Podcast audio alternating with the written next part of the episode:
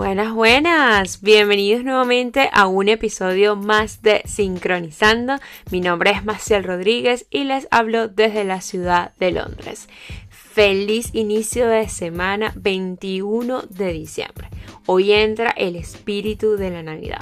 Es un día mágico, la verdad estoy súper feliz de poder cerrar este año con este episodio que está lleno de muchísima información, mucho valor.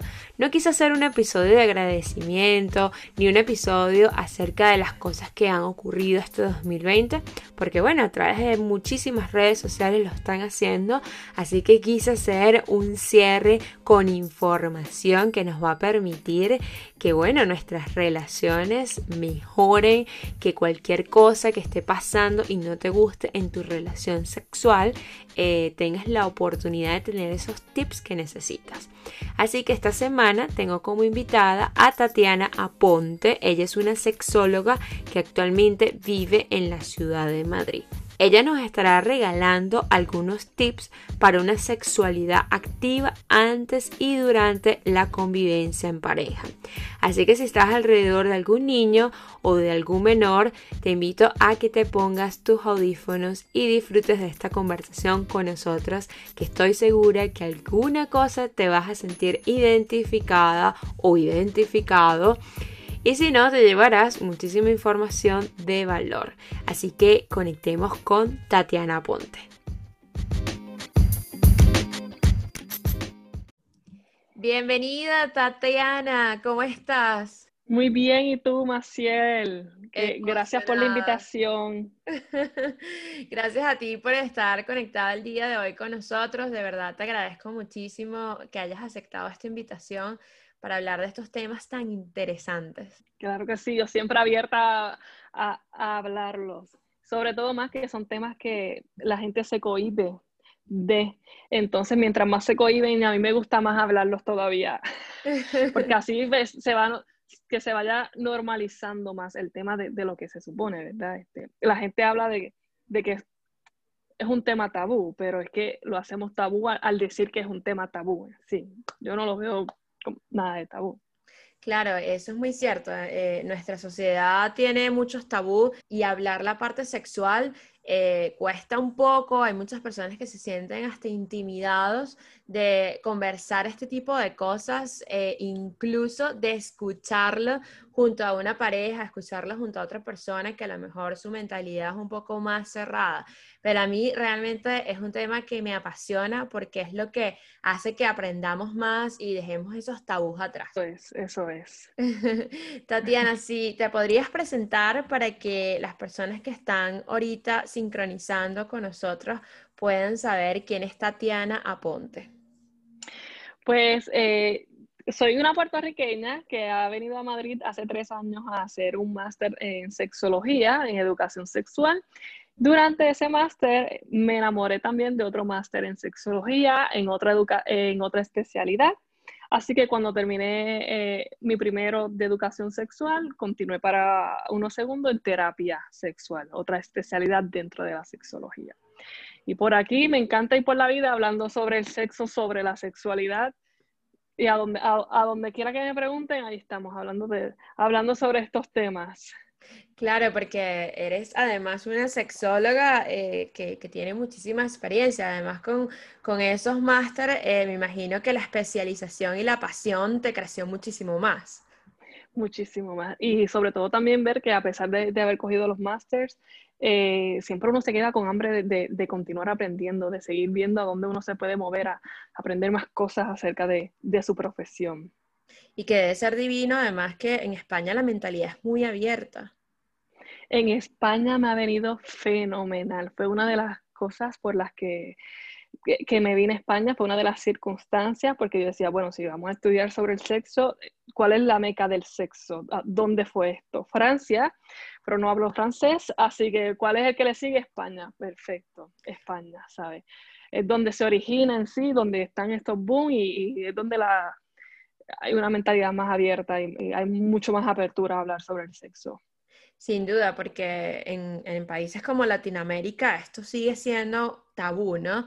Y quería preguntarte algo, Tatiana, ¿Qué edad crees que es la más conveniente para comenzar a escuchar estos temas de sexualidad, de comenzar a saber qué es cuidarse, qué es tener relaciones sexuales? Porque digamos que hay mucho tabú allá afuera y uno siempre se pregunta, ¿cuándo es el momento ideal para hablarle a tus hijos o hablarle a los más pequeños acerca de esto?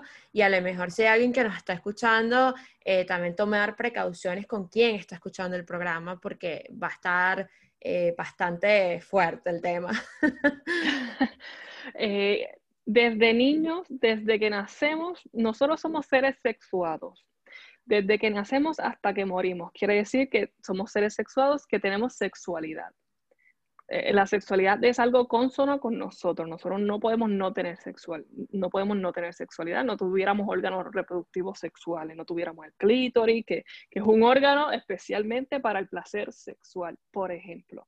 Entonces, ¿cómo se hace cómo hacerlo desde pequeño?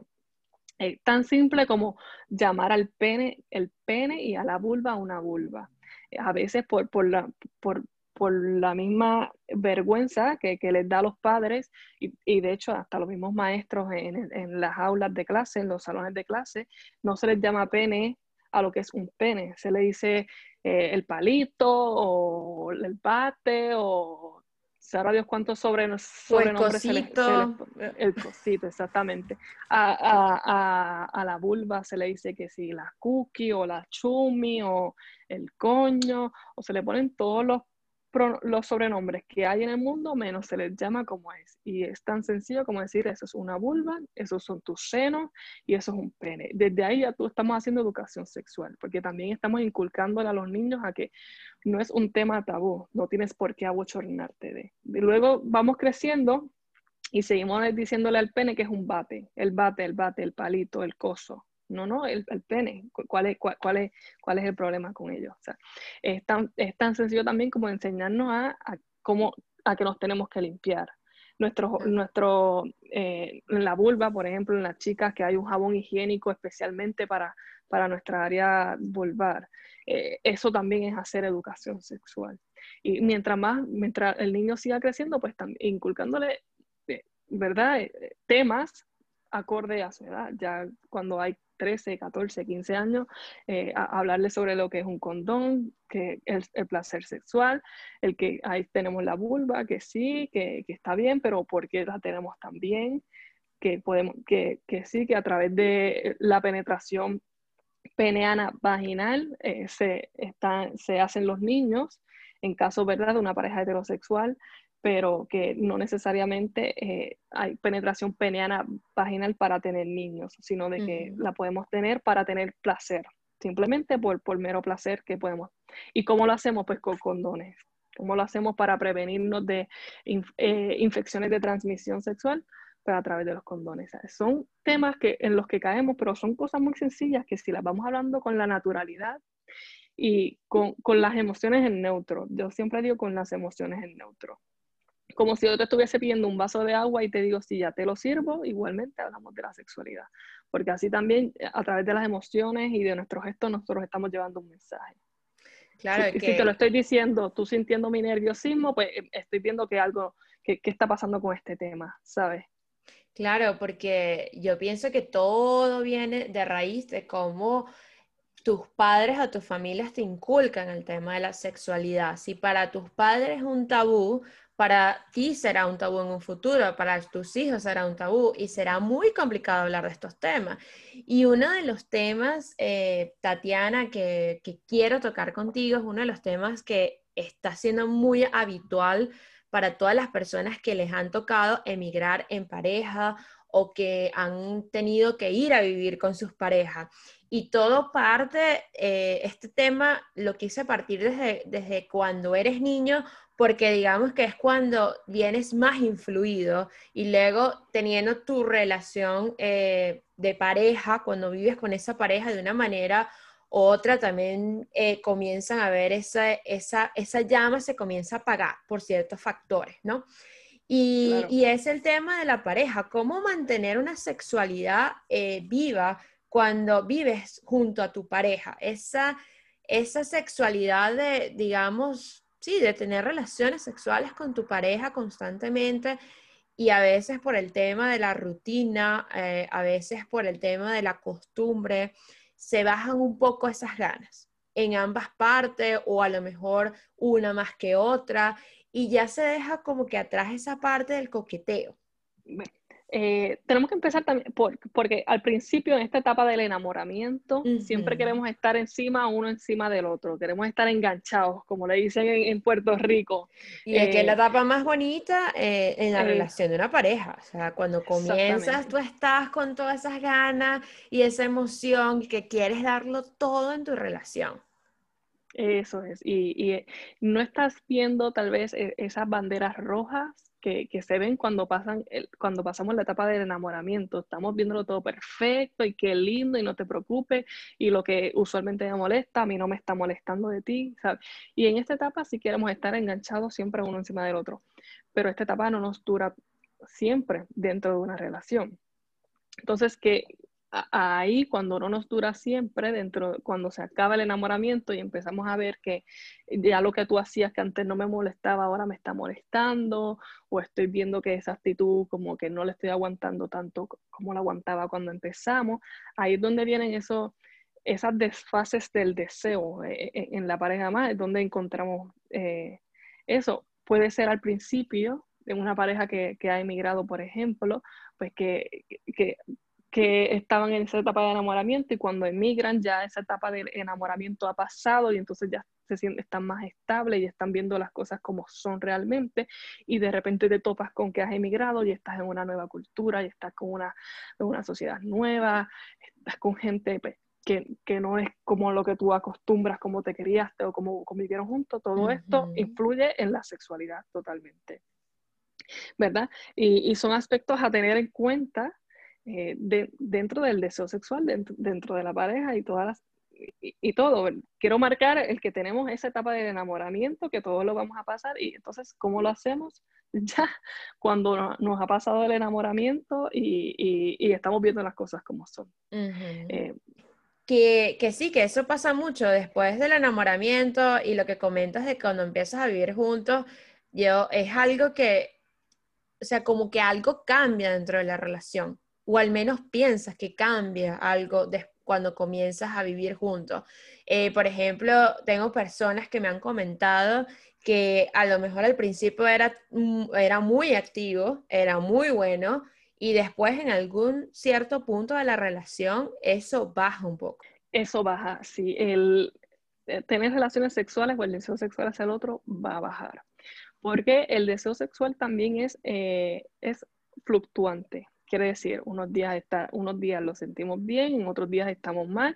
Todo también depende del proceso por el que nosotros estemos pasando personalmente. O sea, si estamos pasando un proceso migratorio, en este caso, si yo estoy en casa teniendo problemas para adaptarme a la nueva ciudad, teletrabajando, como ahora lo estamos haciendo todos, pero tú te estás yendo al trabajo y tú estás teniendo tus compañeros de trabajo y tú estás haciendo amistades con tus compañeros de trabajo, pues bien, tú te puedes sentir a gusto y estás sintiéndote ameno, pero yo todavía estoy teniendo trabajo para adaptarme a mi nueva situación laboral y mi nueva situación de vivencia. Entonces eso va a influir completamente, porque yo no me estoy sintiendo al 100 conmigo mismo y en el estado en el que estoy viviendo. Entonces, si yo no me estoy sintiendo al 100, el deseo sexual hacia ti o hacia mí tan siquiera no me va a venir. El deseo sexual, a ver, el sexo es una necesidad fisiológica, pero para tener sexo, yo siempre digo, para tener sexo, uno tiene que tenerlo en la cabeza.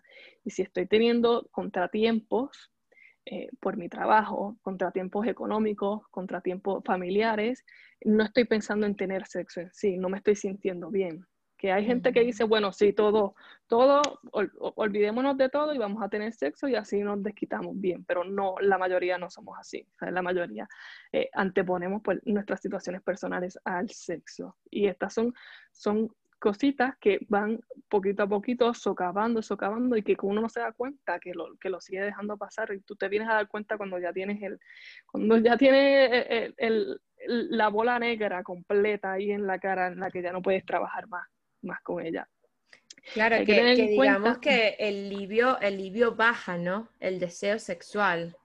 baja completamente, sí, porque la sexualidad es biopsicosocial. En biológico, si yo estoy enfermo, no voy a querer tener sexo. Si estoy con fiebre, no quiero tener sexo. Psico, de psicológico. Si estoy pasando una depresión, lo menos que estoy pensando es en tener sexo.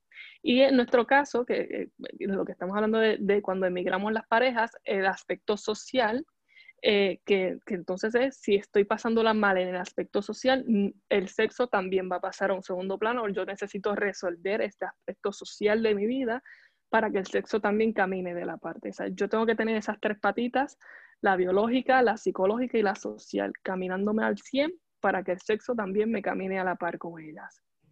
Me estoy explicando sí, más o menos. Perfectamente, me encanta. Sí. De verdad, no sabía que... Sí sabía que la parte psicológica estaba muy conectada con la parte sexual, porque si de verdad no tienes ganas, pues no tienes ganas porque estás estresada, tienes mil cosas en la cabeza, es normal. Pero me llama mucho la atención que dices que todo viene desde la imaginación. Tienes que imaginarte, digamos, esa parte, esos pensamientos... digamos, sexuales para tener ese deseo, porque si no te imaginas teniendo relaciones o teniendo un poco de morbo en tu cabeza, realmente no vas a tener el deseo de que eso pase. Eso es así. Hay que pensar en sexo, pensar en sexo para tenerlo, porque el que no tiene sexo en su cabeza no puede tenerlo, porque en la cabeza no te está fluyendo esa energía sexual por las venas, en la cabeza no te lo está pidiendo. Y sí, Tatiana, ¿y qué consejo le podrías dar a una persona que a lo mejor esté actualmente viviendo con su pareja y digamos que el deseo ha bajado por ambas partes, o a lo mejor una más que otra, pero ya no existe ese deseo de estar con esa persona, no de estar con esa persona, porque realmente el deseo siempre va a estar allí, pero como para encender esa llama y vuelva a como a fluir esa sexualidad en ambos? Dos vertientes, ¿verdad?, para tener en cuenta. Si estamos teniendo de por sí problemas de pareja, pocas veces, es muy poco común que vayamos a tener sexo, porque estamos teniendo problemas en pareja, entonces el deseo sexual hacia el otro me baja. Tengo aquí una necesidad psicológica contigo y emocional que atender antes de poder tener sexo en sí, ¿verdad? Y igualmente, que sí, cuando tenemos problemas sexuales, pueden desembocar en problemas de pareja. O sea, los problemas de pareja pueden desembocar en problemas sexuales, como los problemas sexuales pueden desembocar en problemas de pareja. Eso va ahí de una mano de la otra. Y luego, cuando estamos bien en pareja y toda la situación, pero estamos teniendo esta falta de deseo y esta falta de calentura entre uno y el otro, es muy bueno también tener en cuenta que ambos estén bien, psicológicamente, emocionalmente, en el aspecto social, que estén bien y que se estén dando su tiempo de espacio como pareja. Que cada uno esté haciendo su vida, tenemos nuestra vida en pareja, pero no significa que afuera de también estamos teniendo nuestra vida. Yo me voy a dar unas cañas con mi amiga un viernes por la tarde y tú te vas y te das unas cañas con tus amistades también. Que no dejemos esta vida social afuera. Porque muchas parejas también lo que hacen es que entre dos se hacen uno. Uh-huh. Y se van juntitos para aquí, se van juntitos para allá. ¿Y cuándo yo tengo mi tiempo de extrañarte? O sea, ¿cuándo yo tengo mi tiempo de decir quiero llegar a casa y quiero comerte? O sea, ¿y cómo surge esto? Porque nos estamos dando nuestro tiempo, nos estamos dando nuestra distancia. Una curiosidad, ¿verdad? Hay parejas que hasta duermen en habitaciones separadas en ocasiones porque necesitan ese espacio. O sea, están cansadas de dormir. Es rico dormir con tu pareja, con esa persona que amas, que añoras, que deseas, pero a veces necesitamos nuestro espacio y está bien que tú te vayas a dormir a otra cama, que estemos bien y tú te vayas a dormir a otra cama. No tengo por qué cogérmelo personal. Yo entiendo que tú necesitas ese espacio. Porque de cierta manera nos estamos extrañando porque yo estoy acostumbrada a virarme y a darme contigo. Y de repente me viro y no estás tú. Me encanta. Es verdad. Yo creo que ese puede ser uno de los factores que más influyen. Si estás muy apegado a una persona todo el tiempo, nunca tienes tiempo de extrañar esa persona. es bueno extrañar a la persona. Es bueno cuando tú tienes, a mí me pasa, por ejemplo, si yo extraño a mi novia, pues bueno, si la extraño llego y lo quiero abrazar, quiero, ay, ¿cómo estás? Y viene esa parte creativa en tu cabeza porque extrañas a esa persona. Eso es, nos damos ese espacio de extrañarnos. Y también en las parejas sucede mucho que como ya estamos estables y nos hemos ido a vivir juntos, nos recostamos de que nos tenemos seguros. Uh-huh. Y también como estamos aquí, vivimos juntos, nos recostamos de que pues estamos a la segura, ¿sabes? Y no necesariamente es así, y a veces la otra persona se deja perder o comienza a ganar kilos o se deja de darse ese cariño, que no pasa nada con que comience a ganar kilos, pero también hay que tenerlo en cuenta en que no me voy a dar el lujo de ganar kilos, un montón de kilos de más, porque pues como tengo pareja, lo tengo seguro y no importa. ¿Sí? Porque sí, yo estoy contigo porque te quiero y me encantas, pero también uno necesita tener esa atracción física hacia el otro. Entonces, darnos ese cariño que muchas veces dejamos perder y pues estamos en la casa y estamos así. Yo siempre digo, mira, arreglarse un poquito. Si estamos en la casa, una ropa interior, en nosotras las mujeres sexy, chulitas, que estamos limpiando, sí, pero que nos estamos sintiendo sexy por debajo porque tenemos una ropa interior linda, y que si de repente estamos limpiando y la cosa se calienta, que nos encuentran que estábamos listas para que se calentara la situación. Claro que esos son tips buenísimos, porque todo entra por los ojos. O sea, es verdad que las relaciones sexuales debe haber un amor, debe haber el amor, todo eso, pero también hay una atracción sexual, hay temas visuales. Si tú ves a tu pareja que todo el tiempo tiene una colita, en el caso de una mujer, todo el día sin maquillaje, a lo mejor sin algo sexy que ponerse, yo me imagino que el deseo sexual baja para la otra pareja. Al igual que para una mujer, si a lo mejor te pones sexy y no llamas la atención de tu novio, de tu esposo, porque a lo mejor está distraído jugando a la Play, también esos son factores que desmotivan a otras personas, a la persona que está tratando de buscar esa parte sexual dentro de la relación, ¿no? Eso es. Y en los hombres, hablo, ¿verdad?, de nosotras, ponernos la ropa interior bonita, que eso también nos ayuda con nosotras mismas, de sentirnos bien, pero en los hombres también. Yo veo mucha queja de mujeres en consultas en las que me dicen, es que llegan con los calzones más feos del mundo, nosotras nos ponemos súper lindas y ellos con los calzones más feos del mundo. Sí, pero es que no se nos enseña a eso. No se nos enseña que sí tenemos nuestros sostenes y nuestras bragas de cuando queremos estar cómodas, pero también hay otro tipo de sostén y otro tipo de braga en el que nos ayuda en cierto punto a sentirnos ricas, a ese deseo sexual, a lo visual de la otra persona y al hombre también. Claro, que digamos que son como los juegos eróticos que tú puedes hacer dentro de la relación. Y yo no sé, Tatiana, qué tanto puede funcionar en una relación los artefactos que nos proporcionan las tiendas sexuales, como los vibradores, los lubricantes, todo este tipo de cosas que hace que también le ponga un punto de diferencia a tu relación y te sientas un poco más sexual y esa persona sienta atracción por ti. Esas son cosas que pueden ayudar, tú las recomiendas o piensas que no es necesario para tener un acto sexual activo y bueno. Bueno, siempre es bueno conocerse y tener una sexualidad plena sin el uso de estos juguetes, ¿verdad? Sin embargo, también siempre es bueno tener estos juguetes a la mano y hacerlos parte de nuestro complemento en la cama. ¿Cuándo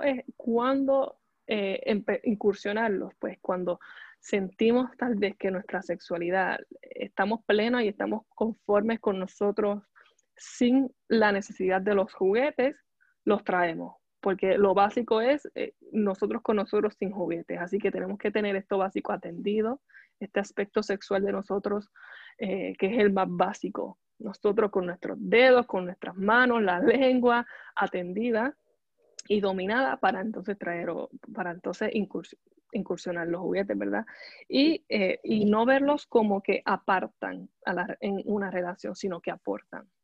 Aportan ese juego extra, una diversión, esa calentura de que está vibrando más adentro, a ti también te está vibrando, a la otra persona también le está vibrando, ya sea un vibrador, ya sean las esposas también, el que te estoy adaptando y tú estás sumisa a mí, o yo lo tengo a él sumiso a mí, o sea, pero todos estos juegos son muy buenos una vez tenemos dominada el aspecto básico. O sea, claro, porque llega un momento en que no los vamos a tener. ¿Por qué lo digo? Porque llega un momento en que no los vamos a tener, y también que el cuerpo se acostumbra. El cuerpo se acostumbra a la vibración de un dildo, de un vibrador, perdona, por ejemplo. Y claro, el vibrador me va a hacer cosas que una lengua no me va a hacer. Me va a hacer cosas que un dedo no me va a hacer. Entonces es traerlos al juego, pero no traerlos diariamente. Que sí, que está bien de vez en cuando, pero también está bien de vez en cuando encerrarlos. Yo digo, lo usas una semana y lo castigas la otra semana. Lo usas una semana y le das castigo al otro, ¿sabes? Porque también usarlo diariamente, uno le pierde el gusto, le pierde la diversión. Claro. ¿Sabes? Ya le pierde ese toque. Claro, porque hay muchas parejas que también sienten que como que se está enfriando las situaciones y dicen, ¿qué tan rentable es traer esto a mi relación para ayudar a poner un poco más de fuego dentro de ella? Entonces, por eso me pareció súper interesante hacerte esta pregunta acerca de estos juegos o estos artefactos eléctricos, no sé cómo decirles. Los juguetes eróticos. Los juguetes eróticos para las relaciones.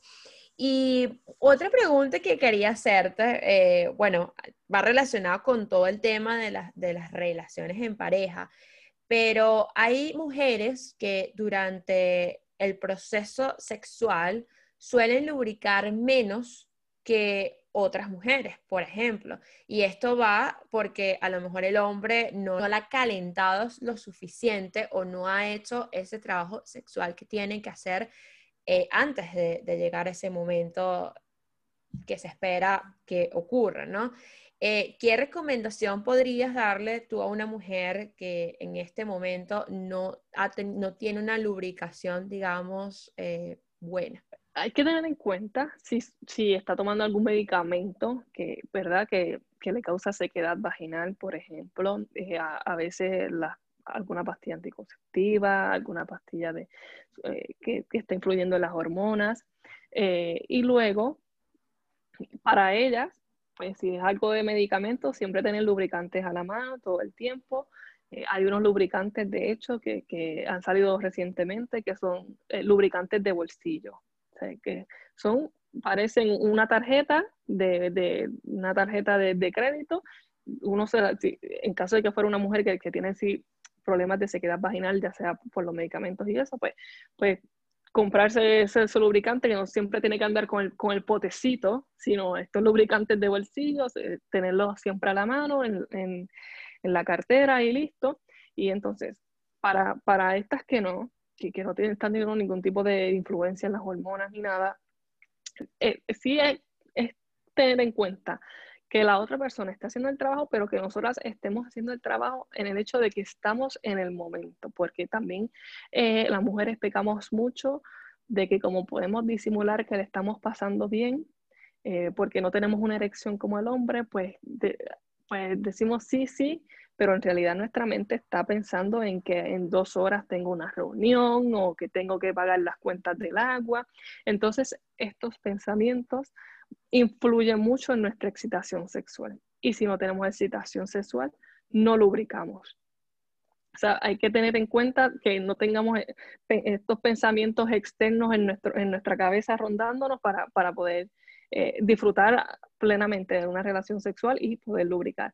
Y en el caso de los hombres, sí, muchas veces también pecan de que van 2 besitos y bajan, o 2 besitos y ya quieren penetrar. Y no es así. O sea, las mujeres necesitamos un poco más de calentón más que los hombres.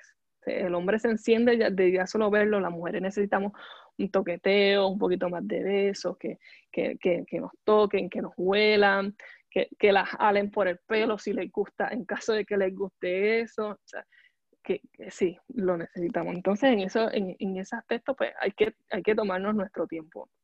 Yo siempre digo, si van a tener una relación sexual para hacer una porque vas a hacer una mediocridad, mejor no lo hagas.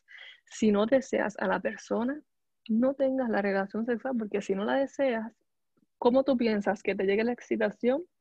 ¿Cómo tú piensas que te llegue el orgasmo que tanto deseamos si no estás deseando ni tan siquiera estar con esa persona o tener esa relación sexual? ¿Sabes?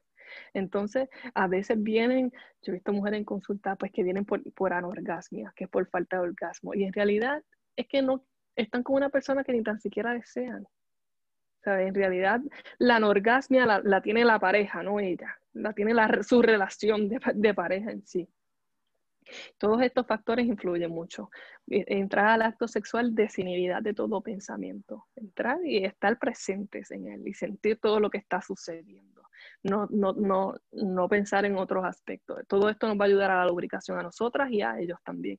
Y guiarlos, porque si no guiamos a la otra persona y le decimos, mira, esto que me estás haciendo no me gusta, me está sacando de mi zona, pues hazme esto, que esto sí me gusta más.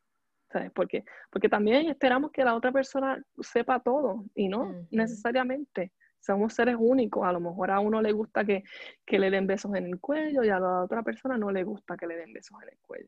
Siempre pregunta, ¿qué te gusta que te haga? Dime si te estoy haciendo algo que no te gusta, y lo paramos. Claro, y también me imagino que para el hombre es igual. Hay hombres que a lo mejor no pueden tener una erección rápido en el momento sexual, que también puede pasar, realmente también puede ser por estrés, porque no está estando presente en el acto sexual. Incluso había abierto una casilla en Instagram y muchas personas participaron, y muchas preguntas pues las estamos desarrollando hoy, y hubo una pregunta que me llamó mucho la atención y fue, ¿cómo hacer cuando un hombre pues se excita en el acto? Pero cuando llega ese punto de partida que va a haber la acción, baja. Se perdió la erección, se perdió el momento.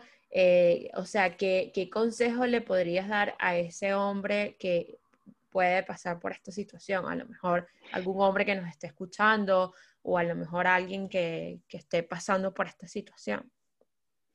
Hay que tener en cuenta la edad. Porque sí, al principio cuando somos nenes y tenemos 15 y 20 años, cualquier estímulo les causa erección al chico, y a nosotras también nos causa el cosquilleo. Pero claro, mientras vamos creciendo ya el estímulo, pues nos adaptamos o cambian los estímulos. Y yo digo que esto es, mientras más edad, más cariño nos tenemos que dar. ¿Sabes? Mientras el coche más edad tiene, más aceite tú tienes que echarle también, ¿sabes? Uh-huh. Hay que darle más cariño, igualmente en nosotros. Entonces, el hombre que le sucede esto, que de momento está bien y tiene erección y de momento se le baja, hay que ver en qué está pasando en esa situación que él pierde la erección. Si tuvo un pensamiento fuera de la relación sexual, si tiene tanta presión por tener una erección, que precisamente esa presión que se está poniendo para tener la erección es la que causa que no la tenga. Pues eso pasa mucho y el hombre pues no se da cuenta. Si tiene miedo a que no vaya a dar la talla en el acto sexual, que sucede muchas veces, que uno tiene miedo, se siente intimidado, todas estas cosas influyen para no tener la erección que tanto deseamos. Puede ser también que algún medicamento, si es una persona pues que no está bien de salud, pues eso nos va a influir. Enfermedades de la sangre, por ejemplo, enfermedades cardíacas, pues sí, porque acuérdense que para que haya una erección uno necesita un bombeo de sangre. Entonces, uh-huh. si no estamos bien de salud por esa parte, pues tampoco sexualmente lo vamos a estar. Wow, Tatiana. Son varios factores así, aparte del de salud, pero son varios factores luego a tener en cuenta, que uno no se da cuenta hasta que alguien nos lo dice. Y es irónico también cómo uno presionarse, porque quiero tener la erección, quiero tener la erección, hace que uno de repente la tenga y de repente no la tenga. Porque es un movimiento involuntario.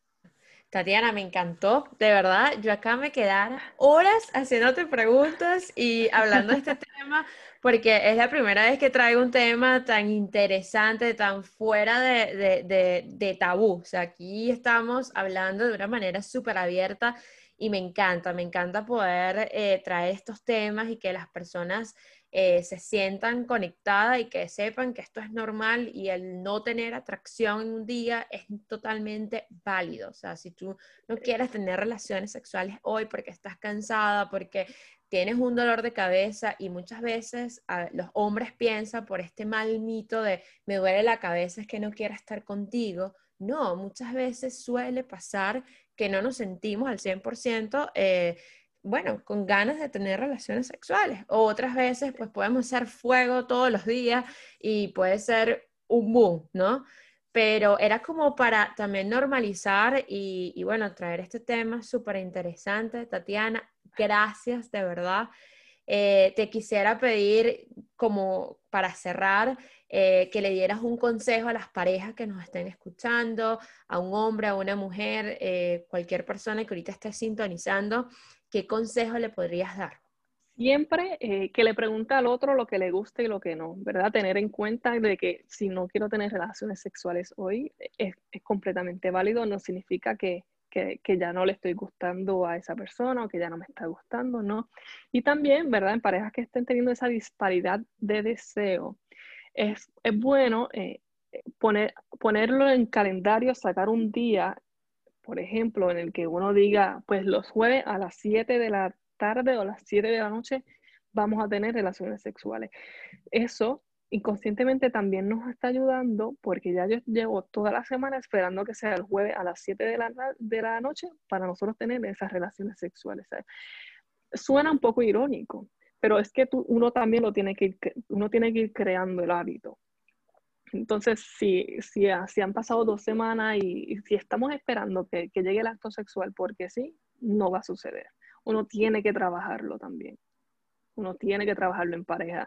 Y si no nos estamos viendo constantemente, o tú estás llegando tarde del trabajo y ya yo estoy durmiendo, yo me levanto temprano, tú sigues durmiendo, ¿en qué momento de la semana entonces vamos a calendarizar el día que vamos a tener relaciones sexuales? Ah, que no tenemos día, pues, ¿qué vamos a borrar de la agenda de manera que la tuya y la mía cuadren para poder tener relaciones sexuales? Y es sano decir, vamos a hacerlo el viernes en la noche, a las 7 de la noche. Es sano hacerlo de ese modo. Pensaba que era como más natural, mejor, como fluya. Claro que es sano, porque uno... A ver, si te quedas esperando a que fluya y más natural, a veces llega un momento en que no fluye, en que no llega. Uno tiene que trabajarlo. Las relaciones sexuales, en la etapa del enamoramiento, uno no las trabaja. Surgen todo el tiempo y surgen en la mañana y al mediodía y en las noches y en las madrugadas y surgen. Pero luego pasa esta etapa del enamoramiento y es donde tenemos que trabajarlo un poco más. Entonces ahí es donde uno dice, bueno, tu agenda está llena, la mía también, no nos estamos viendo, estamos esperando que el sexo surja, no estoy teniendo el deseo, tú tampoco, pues ¿cómo lo vamos a hacer? Pues vamos a hacer que el deseo surja. Vamos a calendarizarlo, el jueves a las 7 de la noche vamos a tener sexo. Y ya en la mente ya uno se está creando eso, en que este es el día que voy a tener sexo. ¿Ves? Y entonces eso también ya tú vas creando ese deseo.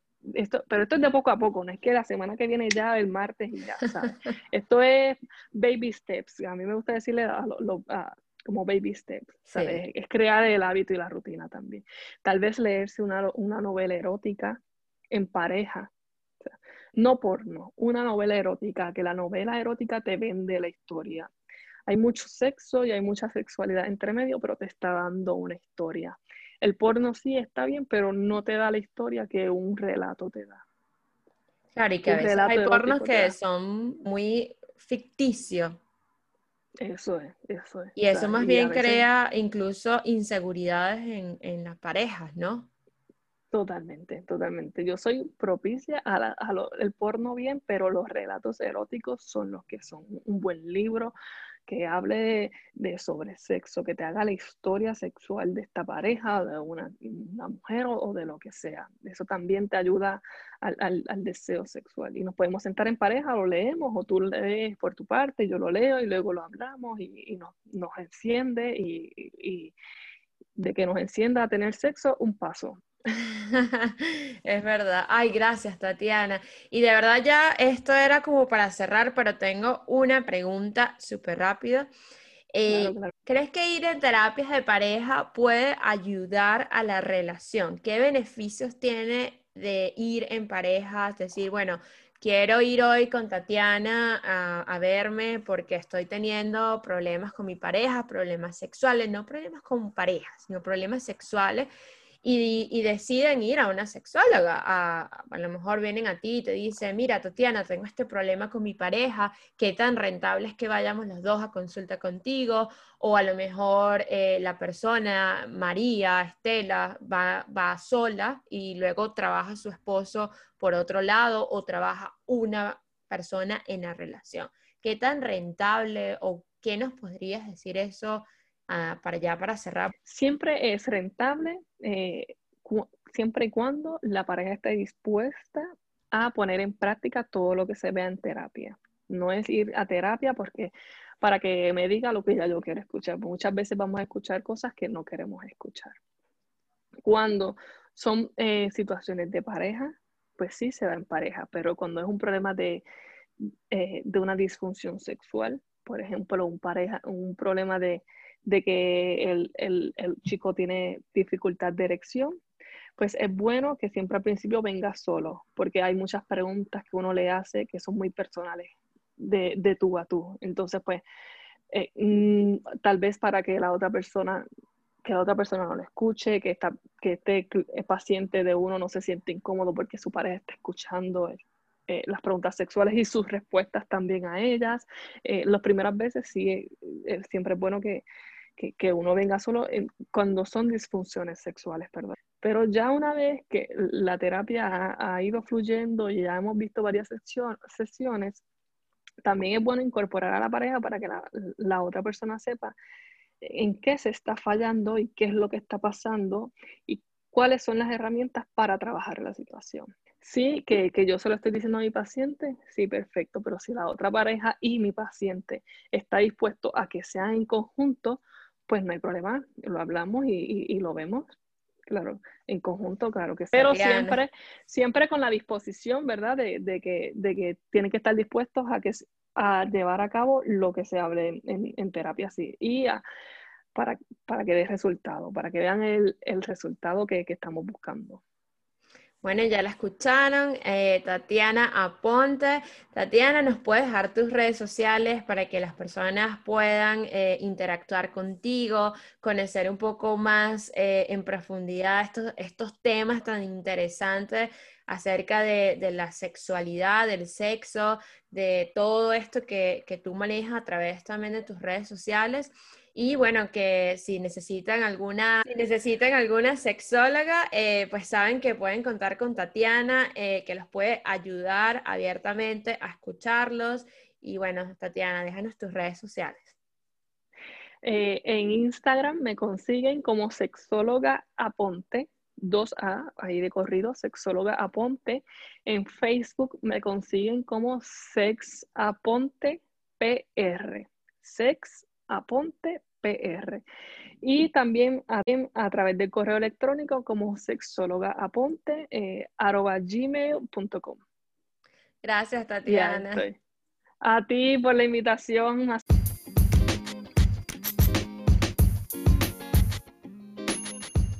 Bueno, ya la escucharon, Tatiana Aponte. Les invito a que la sigan a través de su cuenta de Instagram, @sexólogaaponte. Gracias por llegar al final de este episodio. La verdad ha sido un episodio súper bueno y espero que el próximo año Tatiana nos siga enriqueciendo acerca de estos temas tan importantes y que es hora de dejar esos tabú atrás. Recuerden que este ha sido el último episodio por este año 2020. No me queda más que darle las gracias nuevamente por su sintonía y por estar conectado con nosotros. Si quieres dejarnos algún tipo de review, te invito a que lo hagas a través de la plataforma Apple Podcast. También nos puedes dejar mensajes a través de nuestras redes sociales. Recuerden que me pueden encontrar en mi cuenta de Instagram como @macielmrc. Bueno, feliz Navidad, feliz año y les deseo todo lo mejor en este 2021. Gracias nuevamente, nos vemos el próximo año 2021 con todo y con todas las cosas buenas que vienen en Sincronizando. Chao, chao, me despido y hasta la próxima.